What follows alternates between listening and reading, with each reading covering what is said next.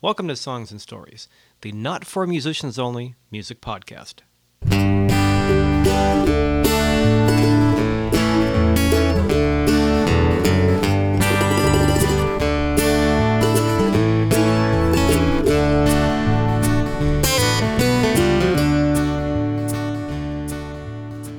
Well, alrighty. Welcome once again to Songs and Stories. My name is Michael Gaither, and this is podcast episode number 17. Songs and Stories 17 has kind of a lyrical sound to it, and appropriately enough, we'll be talking with a songwriter in this episode, Texas songwriter Darden Smith. In fact, these next two episodes of Songs and Stories will both be with two very different Texas songwriters. In a couple of weeks, we'll be chatting with Patrice Pike, who I met at the Strawberry Music Festival a couple of months ago. Recorded an interview with her. In today's show, we'll be talking with Darden, and I've been a fan of Darden Smith for a long time. And the, thing I like about Darden Smith is the story I often tell is when I first started writing songs about six or so years ago, um, Darden Smith did a co-bill with English songwriter Graham Parker, speaking of great songwriters, at a show at Moe's Alley in Santa Cruz. And I just had a few songs under my belt that were done, and I was at the point where I, I was thinking of choruses and half songs and kind of floundering a bit.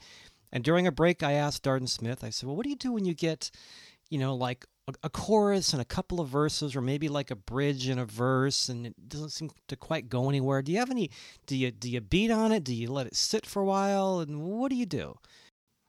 And Darden simply said, Just finish it. He said, Keep writing crappy songs, and eventually you'll get a good one.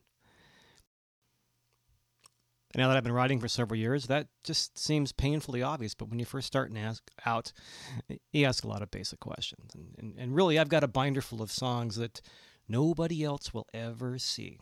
You know, I might pull a lyric out of it or an idea out of it sometimes.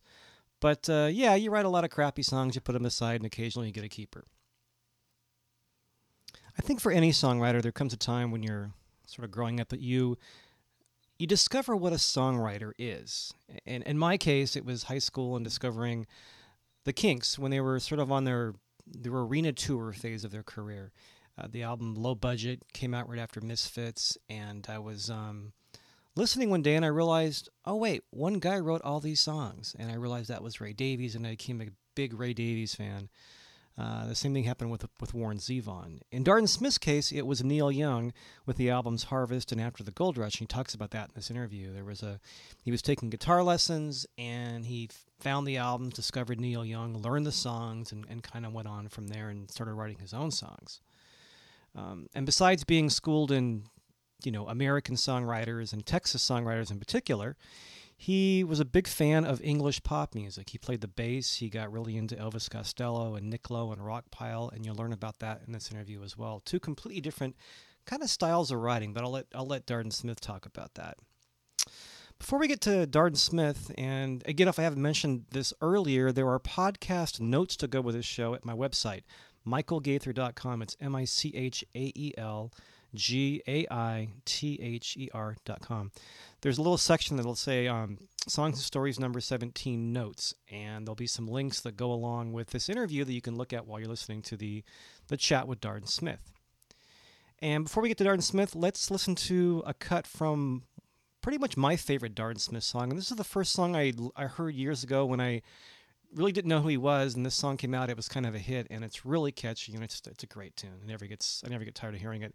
This is called the Levee Song, and we'll listen to a little bit of this, and then we'll go to Don Quixote's Music Hall in Felton, California, back from July of 2007.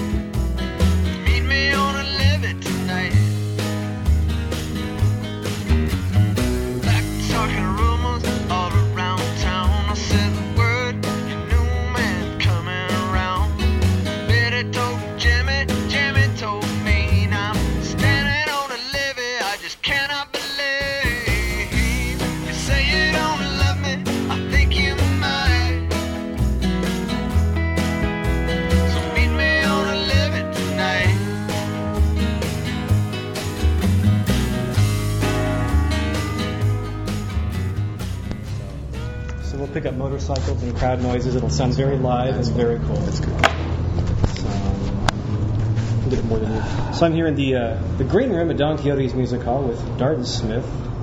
nice to see you. It's a pleasure to be here. Nice to see you. Yeah, and I was I wanted to thank you first this morning on KPIG for playing my wife's favorite Darden Smith song, followed by my favorite Oh. Darden Smith song. I think you played um, First Day of the Sun, followed by the Levee song. Right. I love both those tunes. Thank you. Thank you. So that was great. That was a nice interview too. Yeah, it's good. It's always fun to keep it. Yeah, and um, I was going through your bio here, and um, the one thing that struck me was you're talking about in, the, in your bio a guitar teacher that taught you the songs to Neil Young's Harvest and after the Gold Rush albums, and that's when you realized that somebody wrote these songs, Mhm. which is I think is an epiphany a lot of people go through. Like these songs just didn't exist. Somebody actually sat down and put paper to put pen to paper and wrote these songs. Yeah, there, you know, it's like as a kid, you don't even put that together. Right. You know? And but it was great. It was not only like it was the epiphany, but it was also a, a fantastic uh, couple of records to pick to Yeah. teach a kid. You know, it kind of. And so that got me, you know, just down the road of going down the road of, of cool songs and, Mm-hmm. and shot me down a whole uh, down a path of listening to music that was really pretty cool when I was a little kid in this little town in the middle of Texas. you know. You're a native. You're a native Texan. Yeah, correct? yeah, I live in Texas. But So- you know that I went from there to I think Four Way Street. You know, and, uh, Leon Russell, Uh-huh. Carney was a big record for me when I was a kid. It was Uh-huh. the first eight track I ever had, and uh, yeah, so music like that was really. It, so put that up against you know country music as well that was Sure. listening to. It was like all those things kind of go together in the whole. Yeah. Yeah, it was cool. And we're all influenced by a bunch of different people. hmm So when did you discover there was this this this Texas songwriter thing, and how did you? When did I discover that? Yeah. I was in the uh, like the seventh grade. Uh huh. No, I was in uh, sixth grade actually. Yeah. and I went to I used to haul hay with my cousins Uh-huh. in this uh, area outside of Austin. Mm-hmm. Can I bother you? Uh, it might. There's no door there, is there? No, it's no door. Anyway, I'll start over. All right. So uh, yeah, I used to I used to work with my cousins in the summer hall in hay. Okay. And uh, they lived in this area outside of Austin, in the country. Uh-huh. And uh, I was up there working with them one summer, and they had Willie Nelson's Phases and Stages and uh, Redheaded Stranger record. Uh-huh. and uh, Viva Terlingua, Jerry Jeff Walker's Viva Okay. Terlingua record. And we played those records. They played those records over and over, and also Freddie Fender. Uh, Okay. uh, I'll be there for the next Teardrop Falls. That album, whatever that was on, maybe it's Greatest Hits or something. Anyway, and uh, they used to play it over and over and over. And uh, I just loved Phases and Stages. It was just such an amazing record. Uh, Redheaded Stranger as well. Just Sure. incredible stuff. And, That was a big and Vi- yeah. Viva Terlingua too is like all these cool songs. And so I was already playing music and writing songs by that point. And you were how old at that point? I was seventh grade, Okay. sixth or seventh grade, I think. And uh, um, so I was, I just remember being really struck by Willie Nelson Mhm. and uh, by the Jerry Jeff Walker record, Viva Terlingua, and uh, Guy Clark's songs in Mhm. particular. And so then uh, that was my first real awareness of, of that there was this thing, you know, this like Texas music songwriter thing. And then uh, I moved into from the little town where I grew up. We moved into uh, the suburbs of Houston when I was in the eighth grade. And that was really it was traumatic in one way because it was like this culture shock, farm Sure. farm kid moving into the suburbs. Uh, but um, it kick-started my songwriting in a huge way because I so weird that I started writing songs all the time. Mm-hmm. And uh, but also there was a great radio station there called KLOL in Houston. It was this early FM. You know, this would have been in like '76. So we're, it we're was about the same age, so it's the yeah, same. yeah, 76. yeah. And so uh, FM was still really amazing and free and open. Right, right. And so, you know, you'd hear they were playing Townes Van Zandt and Guy Clark and B.W. Stevenson and Michael Murphy and, Mhm. and uh, all these songs, John Prine, all these like, songs, you know, cool Yeah. songwriters. On the radio, up against this first place I heard Dylan, uh, or I was really aware of Bob Dylan Sure. uh, from a uh, uh, songwriter point of view. You know, I knew him sort of as you know a cultural icon Mhm. kind of thing, pop radio kind of thing. But um, and also it's where I discovered the Allman Brothers and Marshall Tucker and things like that. Where it's like this all these different kinds of songs, but cool songs, you know. And and but that that radio station led me to the whole Texas singer songwriter thing, and uh, I had my brother. station. I had my brother's driver's license. I stole his driver's license when I was about uh, 16, Mhm. and so then I would sneak into clubs in Houston uh, to see these guys play. I saw, saw when I was 16. I saw John Prine and uh, Guy Clark and Town. I didn't see. Well, I- yeah, I think I did see Townes at that time. Michael Murphy. Yeah, for a guy who's that age and already writing songs to see those Oh, it was like everything, then. man. It was yeah. everything, and it was like you know. So uh, actually met Guy Clark when I was 18 in a club in Houston, and uh, I was too scared to say anything. But anyway, so yeah, that that's kind of how it, it sort of evolved, Yeah. you know. And your bio also talks about um, people like Elvis Costello and Nick Lowe. Yeah, that was later. Yeah. I mean, I was uh, in my freshman year of college. I was Okay. so I was like 19, Yeah. and I remember being a party at a party and uh, uh, hearing watching the detectives. And I don't think I was ever really aware of what uh, even a reggae beat was. You know, my Oh. friend of mine was into Bob Marley, but um, I didn't really understand what it was all about. I, I was really pretty much I was pretty myopic in my musical listening when I was in high school. I just didn't have that. You know, I had the like world's most unhip brother as far as music. You know, his idea of music was Pete Frampton comes alive. You know. That was my peer group. And uh, yeah, and it was just like it was like really. Uh, he only bought records that other people had. He didn't really explore. I think that's probably common because, like, when I was in high school, everything was ACDC, Van Halen, and Pat Travers, Right. which I liked. But then I went off and discovered Ray Right, Davies right. and Dylan and kind of on my own. But you, you, the people that you hang out with and what they listen to kind of becomes what you Yeah. hear the most. Yeah, and mo- I, I was really different than any of my friends as far as what we listened to because I was into Yep. this radio station and I was just absorbing it. But uh, uh, in college, I discovered uh, English pop music and Elvis Costello, through Elvis Costello and then Rockpile and the Uh-huh. Pretenders. Yeah. And I got way into that. And what really fascinated me about that was uh, I played bass as well. I played bass in a Okay. band, you know, you know, like a you know garage band when I was in high school.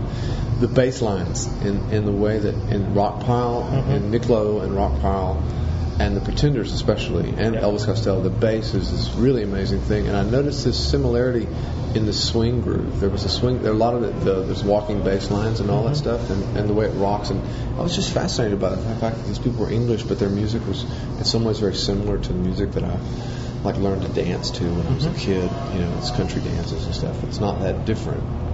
It's just with different pl- where you place the beat and stuff like that. And uh, I got really into the uh, different ways that they told stories, Right. and a story that didn't have to be told in the traditional Texas singer-songwriter way. That's, I, was, I think this morning they were talking about that on the radio, and I wanted to ask you, from your perspective, how would how does how does the, the way that Guy Clark or Townes told the story vary from the way Elvis Costello or Nick Lowe would, would, would approach, approach Well, material? It's more narr- It's you know I don't really know. I know, I mean, you know, Townes is Townes is It was a good Townes was when you- when Townes was morning, Townes. yeah. Townes was Townes. Sure. So his you know Mr. Mud and Mr. Gold is like wow you know it's Yeah. from Mars you know. Yeah. And Pancho and Lefty is very nebulous. It's very circular. But Yeah. but the sort and, and so he's kind of separate. But but with a Guy Clark song, you know, traditional Guy Clark song or. Um, you know, st- stuff like that. It's like the songs, um, stories are, are told linearly, Mhm. told front to back, you know. Right. And um, and there's a chorus, and and it's a real detail oriented. Sure. It's, it's like a picture paint, Yeah. realistic. Like stuff that Yeah, realistic picture painting, and you can see, and you can they paint a picture in your mind of exactly how they want you to see it. Mhm. I mean, I'm generalizing here Sure. because, of course, Guy did things that were not like that, but uh, that was the way I viewed it. Mhm. And John Prine was something like Sam Stone Mhm. and uh, stuff like that. Uh, great compromise and stuff. Yeah. You know, it's like it's just like there it is. It's the story. It's the you know, it's like the American ballad kind Yeah. of story, story storytelling, which is cool. You know, it's really cool. It's really hard to do actually. Uh, but then English pop music, it's like it's like Nick Lowe wouldn't even give you any details. Yeah. You know, or give, just give you like a sketch of a detail. But then it's built around a hook, a musical hook, and a lyrical hook. Okay. Yeah. And and you know, sort of the story is in that. And it's like, and the idea of a song where the story wasn't the forefront, it was an implied story. As opposed to, uh, like, you know, watching the detectives. What's that about? Right. Who know, really knows? But it doesn't matter. Right. Well, it's like because, when I was a kid, because you get a story, you make a story in your head about it It's open to interpretation. as opposed to having it having it laid out for you. And both ways are very cool. They're just really different. They're really different. I know when I was a kid, I can't recall how many times I, I, I heard "Cruel to Be Kind" and love this song, but the more I heard it, the less I understood what he was Yeah, you know. about. Yeah, and uh, love the song. that's fantastic, you know. Yeah. And uh, "Angels Want to Wear My Red Shoes." It's like, yeah, wow, there's it's a heavy, it's a really heavy song, you know. But it's, Mhm. and I got really fascinated with the idea of of heavy lyrics with a lighthearted melody, which is the Elvis Costello, Uh-huh. you know, trick, and Nick Lowe as well. What's so funny about peace, love, and understanding, Yeah. all that kind of stuff. Um, and uh, so, but I didn't know how to write that music because I really only knew how to play Mhm. a certain kind of music. And then I met this guy, Boo from, Right. from England, and we co-wrote songs together. And he showed, he kind of opened it up like musically, hmm like rhythmically, stuff that I had inside my head and I'd been absorbing. He kind of, in some ways, maybe freed me up in some ways, and it blew me out of the water as far as uh, where I could go at that point with storytelling Mhm. and songwriting and and how to, you know, intellectually kind of go about it without getting all without over trying to overthink it too much. Yeah. you know. So that was I wanted to mention something too. When you when you played here a while back, or actually it was in Santa Cruz a few years ago, you did a co-bill with Graham Parker. oh yeah, that was a great gig. And um, it was an amazing. And speaking of English songwriters, it was like you and Graham Parker on the same bill. It was great. And um, I think back then I, I was just starting to write songs, and I, I think I asked you during the break. I said, "What do you do when you get a chorus and maybe one verse and you get stuck?" And you said, "Just keep writing crappy songs. Eventually, you'll get a good one." That that really, to me, that it, it makes so much sense now. But it just you just keep writing. It's a craft thing, man. Yeah. It's like you know, making furniture. Really. Yeah. It's, it's it's important, you know, not to look at song. You're not writing the Magna Carta, you know. Right. You're. It's just. Uh, it's just a song. Yep. It, there's nothing. Don't get too precious about it. Right. You can always rewrite it. You can always unwrite it, and uh, You can always stick it in a binder and yeah, it's like don't worry about it. You know, and you know, you're gonna write. And that's That it. advice for me was great because I, after talking to you that day, I got in the habit of if I get stuck, I just, you know, I plow through, finish it, put it aside, go on to the next one. Yeah, well, it's it's it's important to remember, remember that s- songwriting is a craft, you know, Yeah. and you have to get in the craft of finishing songs Yeah. Right. as much as starting songs. Right. Starting You is know, easy. You know, and also it's like if uh, you know, I think co-writing is a fantastic Yeah. thing. So you write, you know, you can't finish the song. If I can't finish songs, I take them to somebody else and Mhm. finish them with them. I do that a lot. I like that quote about songwriting. It's like making furniture. You have to get into the craft and the habit of finishing them. Uh, I also liked how Darden said that you're writing songs, you're not writing the Magna Carta. Just finish it and move on to the next one. Uh, by the way, if you've heard any of these uh, episodes of Songs and Stories, I've done a few interviews up at Don Quixote's Music Hall. And just so you know, when whenever I say we're in the green room at Don Quixote's and we both snicker, we're actually sitting out in the front dining hall with the traffic driving by. The same thing happened when I interviewed Stevie Coyle a while back. But uh, you know, it's a cool place. The green room is just the dining room outside. Um, again, that's my interview with Darden Smith. I want to thank you for listening to Songs and Stories, episode number 17. Again, check out uh, my website, michaelgaither.com, and look at the, the, the notes for this show. There are links to Darden Smith, there are links to Neil Young's Harvest, the chords for Neil Young's Harvest, as well as Elvis Costello's Angels Wanna Wear My Red Shoes if you want to compare the two songs. Um, and if you're interested in more narrative story ti- story style songs, my CD Spotted Mule and Other Tales is pretty much all narrative story songs. So have a look, have a listen. There- There's lyrics on my site, and there's a couple of music players, and you can get a feel for what that's all about. And again, thank you for listening to Songs and Stories. My name is Michael Gaither, and whether you found this episode on my website or maybe um, in iTunes, or if you happen to be in Baltimore and listening to Grateful Dread Radio on a Friday evening, thanks for your time. The next episode will feature another Texas songwriter, Patrice Pike. That'll be episode number 18. So take a look at my website or subscribe, and you can get it as soon as it's available. If you have any comments about this podcast episode, you can go to my website and leave notes under the podcast show. There's a there's a uh, comment button, or just send me an email, Michael at michaelgaither.com.